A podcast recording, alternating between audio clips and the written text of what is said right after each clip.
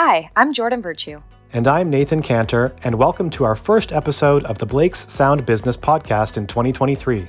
As we start off the new year, we wanted to share a good news story on the progress women general counsel are making in claiming their seats at the board table. Absolutely, Jordan. The recent Blakes Board Report, also known as Unlocking the Value Women GCs in the Board Pipeline, reveals significant strides in a positive trajectory for women GCs, so there's a lot to talk about and celebrate. Joining us today to tell us more about the findings from this latest study are Blakes lawyers Kate McGilvray and Stacy McLean.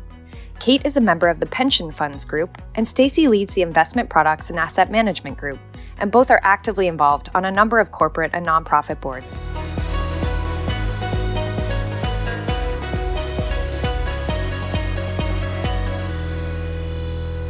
Kate, I understand the Blakes Board Report is in its sixth year.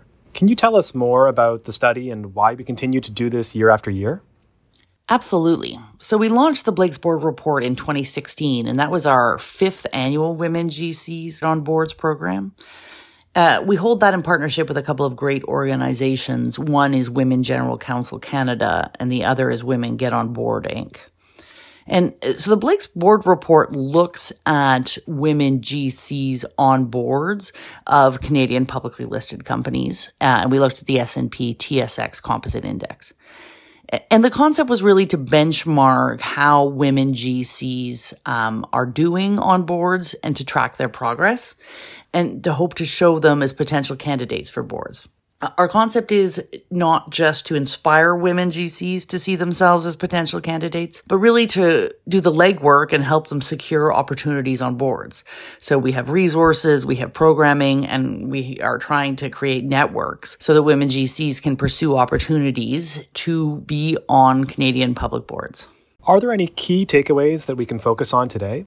In terms of key takeaways, um, at the six year mark, I think the reports show that boards are viewing women GCs as strong candidates.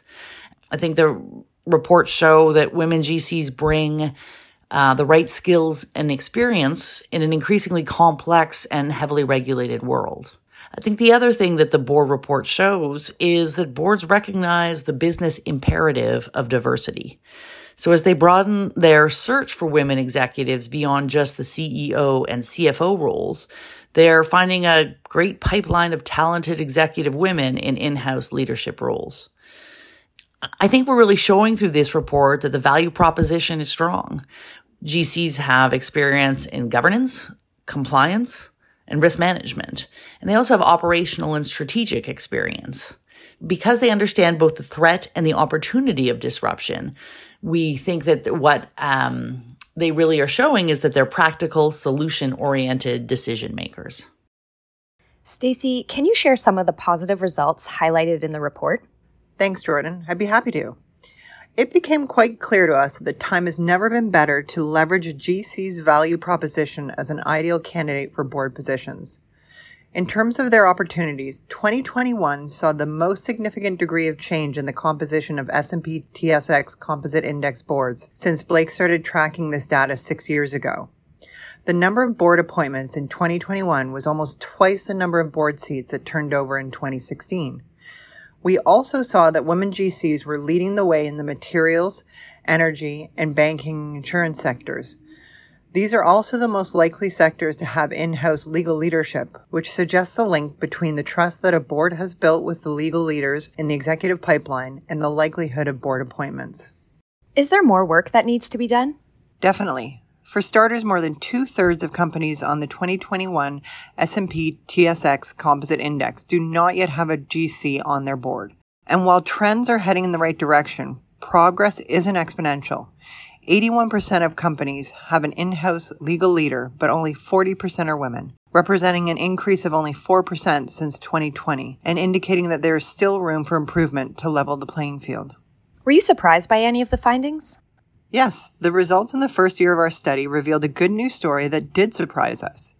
First, GCs were having some success in getting on boards. Although the overall number was small, being 44 board positions held by GCs, it was increasing. And second, women GCs made up 59% of those 44 board positions. Women had already exceeded gender parity on board representation. The 2022 Blakes Board Report shows that the number of GCs on public company boards has more than doubled since 2016, with women GCs now exceeding their male counterparts by a ratio of 2 to 1.